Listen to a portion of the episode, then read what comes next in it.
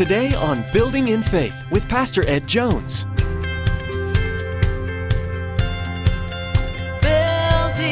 in faith. But if we could just by faith begin to look and say, Lord, I trust you. Help me to see.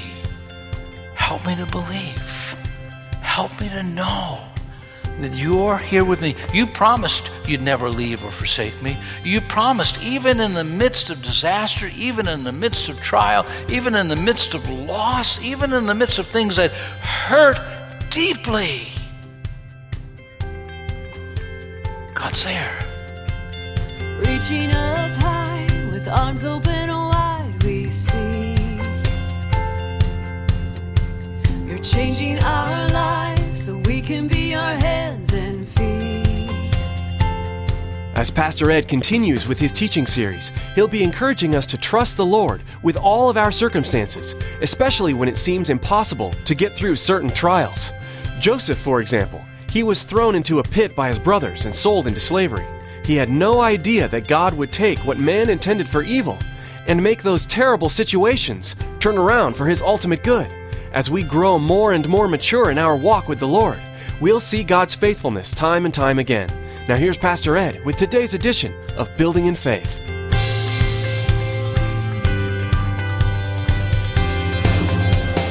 Building in Faith. They were ungrateful for what God did for them.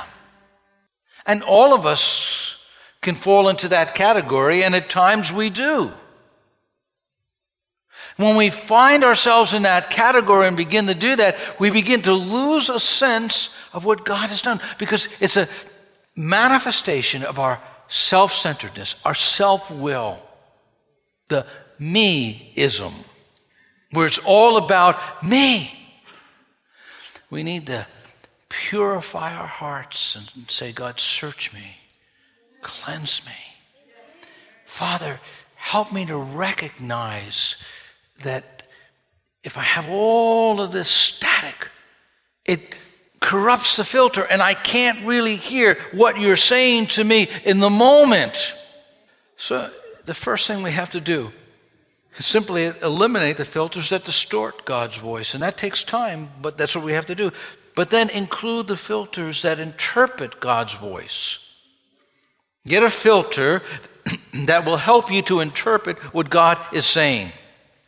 In 1 Samuel 3:10 it reads, Then the Lord came and stood there, calling as at other times, Samuel, Samuel. Then Samuel said, Speak, for your servant is listening. Now remember, he's only a young boy. And Eli the high priest teaches Samuel, this is what you're to say. This is how you're to respond. We have to sometimes learn how to respond to the voice of God so we don't become distracted. We have to learn how to listen to God's voice so that we hear what he is saying to us. And this young boy, there's a simplicity that he has. He just does what Eli says. There's a sincerity in what he does. Simplicity and sincerity, two things that go together that help us to hear and discern God's voice. Walking before him with a sincere heart, with a childlike trust, saying, Speak, Lord. I want to listen to you. I want to hear you. I want you to communicate with me.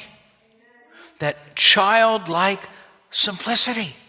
I think about the nation of Israel, how that nation had gone far from God. But when Samuel was able to hear God's voice, suddenly there was a megaphone in the whole nation. It says visions came back. God began to speak and God began to communicate. See, what happened at this moment is that God began to use Samuel as his voice. When we hear the voice of God, we can better speak for God. Amen. You know, when you're not hearing God's voice, it's hard to speak for him. But when you're hearing his voice, you're able to influence and impact your family, your friends, your community, those around you. Samuel has impact on the whole nation. So he was able to follow the instruction. Here's the Message translation. Listen to this verse. Psalm 46:10. Step out of the traffic. Take a long, loving look at me, your high God, above politics, above everything. Wow. That's what we have to do. We have to get rid of the things that just ruin our discernment and the filters that keep us from hearing. We have to eliminate that, and then we have to actually embrace and take on the filters that will help us to hear God. And that's a childlike simplicity and trust, a purity of heart, and be trained in hearing the voice of God. Then the text goes on to talk about, or I'm talking this morning about, the process of discovering God's voice in our circumstance. We looked at the process of discerning. You have to be able to discern before you could even discover. I mean, sometimes God just crashes in, but many times he's walking right by us. He's speaking right to us, but we fail to hear, we fail to see. And so the process of discovering God's voice in our circumstances.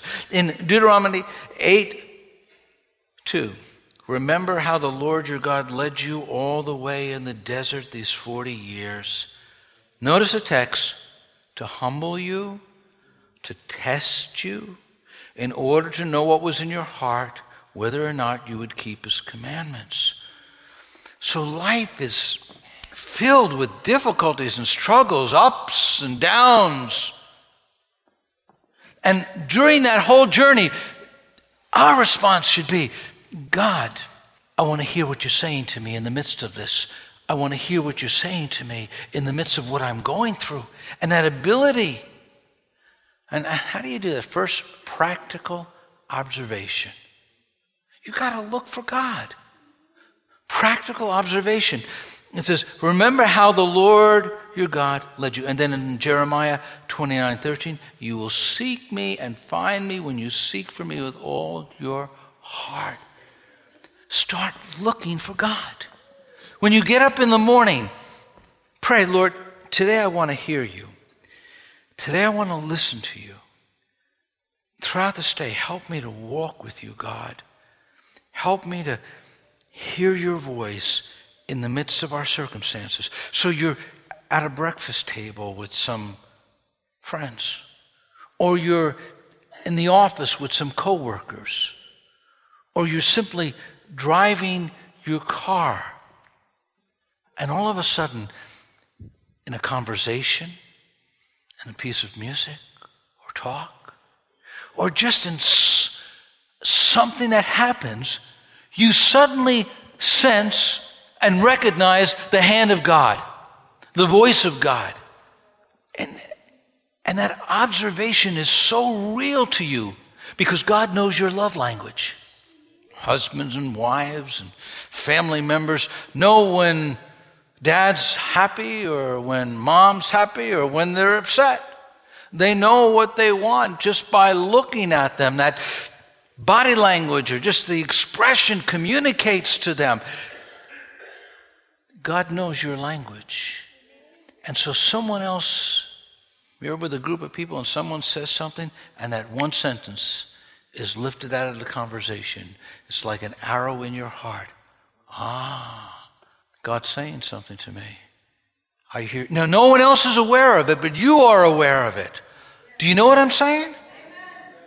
See, God really communicates. He speaks, but we have to be looking. We can't bury our head in the sand like an ostrich.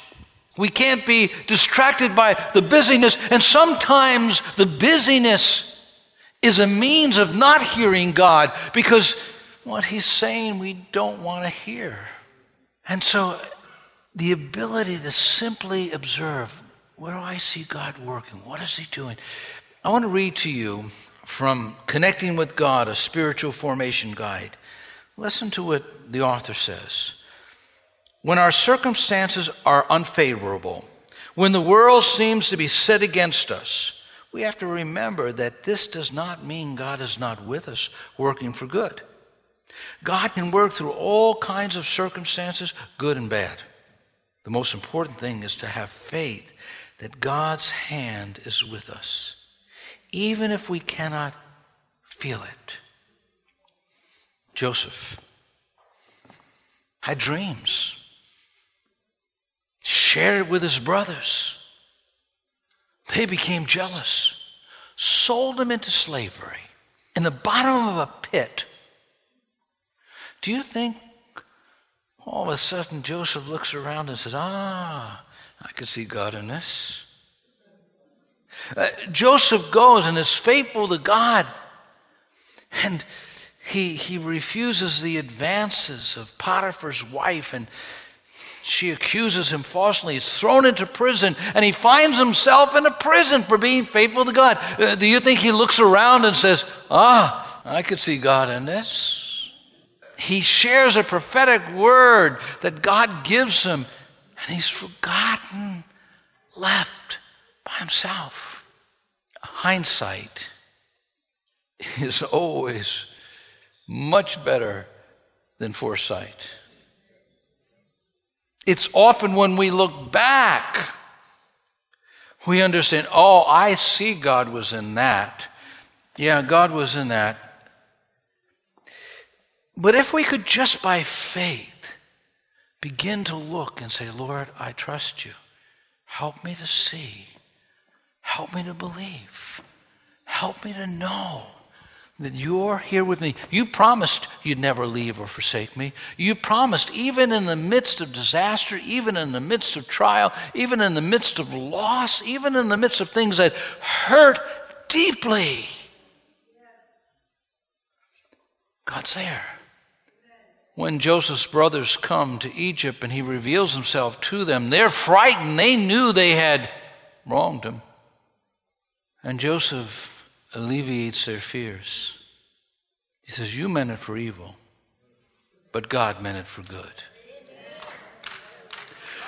God can override. He can override the things that happen in our lives if we simply trust him. See, we have a heavenly Father who knows every step of the journey we're going to take before we take our first breath. He knows the journey all through our life. And so this trust that I don't understand, but I know that he's with me and he understands.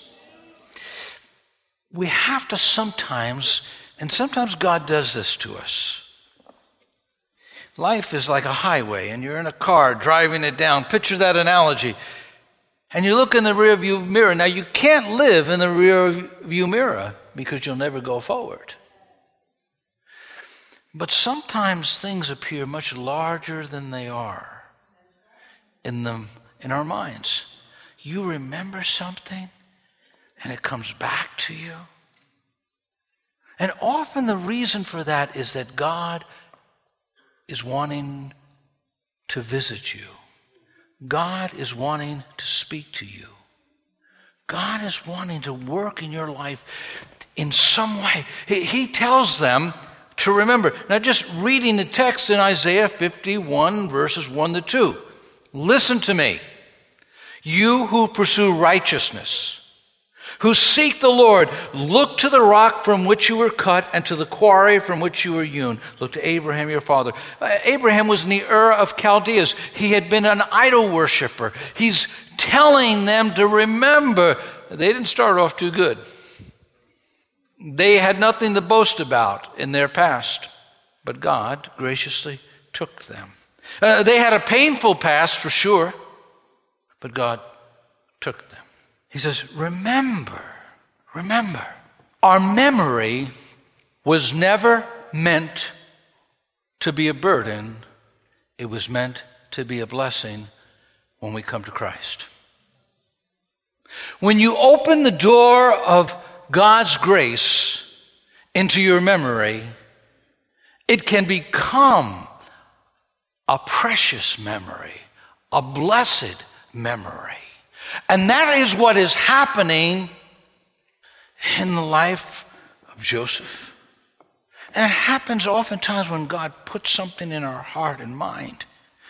For weeks, months, I've wanted to go back to Brooklyn for one day and visit some of the places I grew up in. And occasionally I do something like that. And I felt compelled to go back to Brooklyn. I went back and I visited the church that I was saved in. Now, a Korean fellowship worships in that church. They're there. In that Korean church, they just started something new, an English department.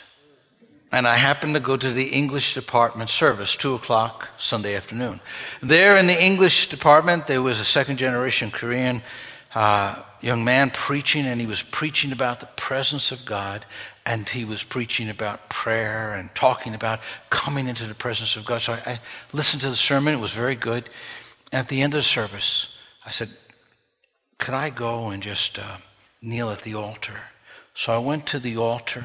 It's to the right, like around here, a much smaller altar, and I knelt and I prayed. And I remember when I gave my heart to the Lord Jesus Christ. And then I talked to the lead pastor and to this new pastor that's trying to start an English-speaking service. And I said, well, you know, when this church was started, it started off all as Italian. And they started an English-speaking service. And the English-speaking service just grew and became the predominant service. And eventually, the church moved to another location. And so I tried to encourage them. I said, what you're doing, I really believe God's going to bless. So then I went to the church where they had moved to. And there was no service at that time. But I went and I saw one of the deacons, and I asked if I could go in the church. And again, I went to the altar.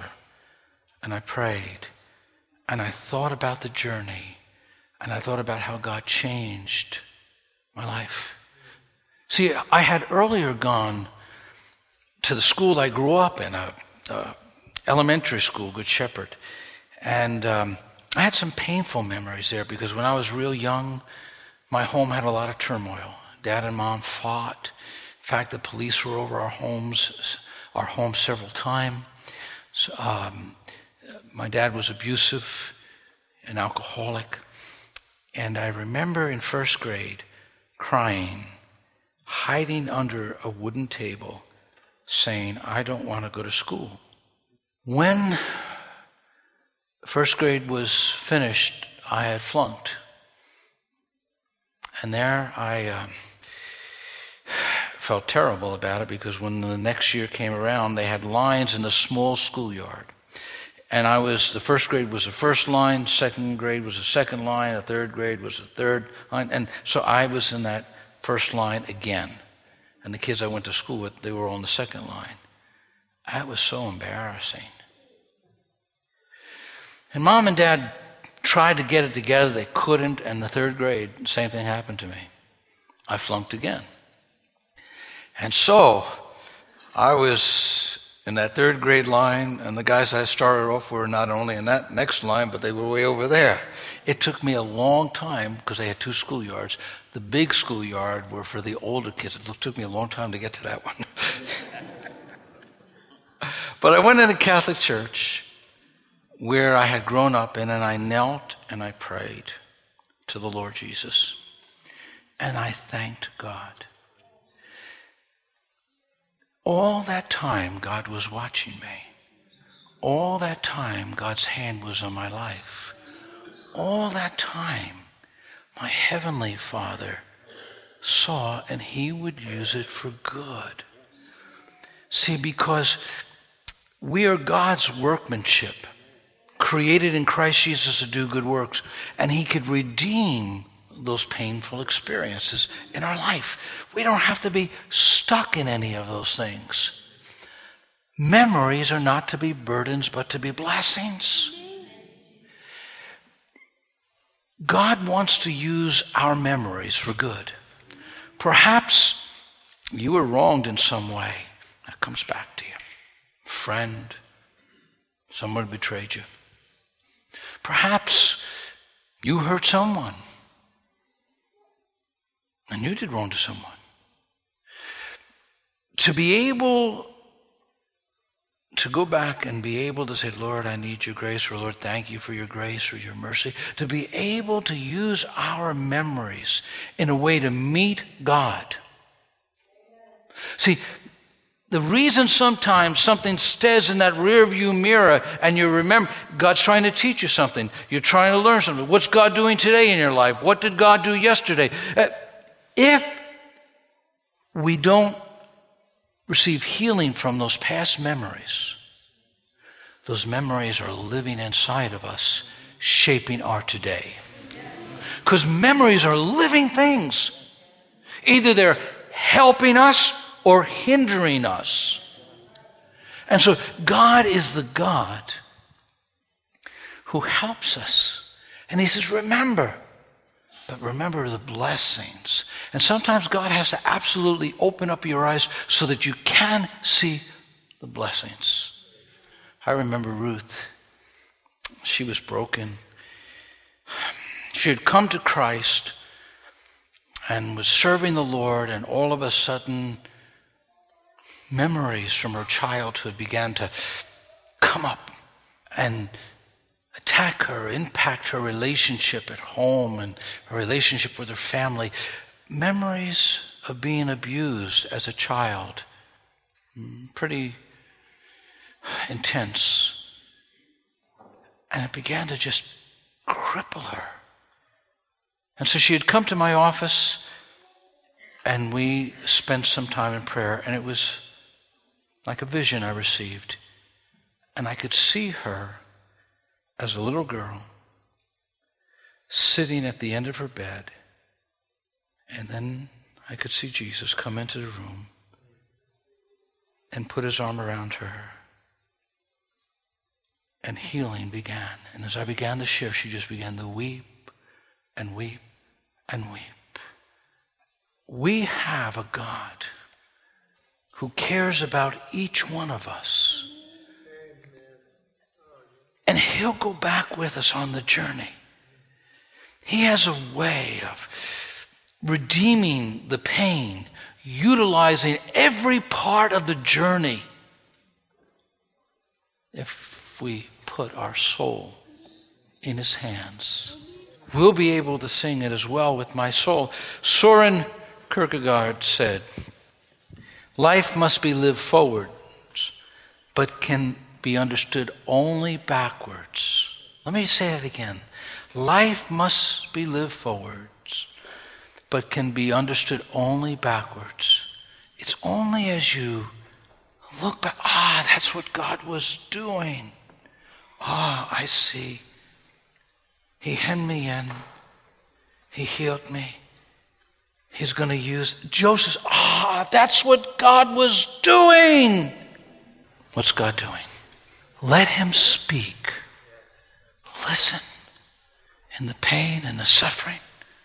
Sometimes we bring it on ourselves. Sometimes others bring it. But driving down life's highway, listen to what Ken Gere has to say. Help me, O God, to understand that when objects in the rearview mirror appear larger than they are, they appear that way not to intimidate me, but to get my attention.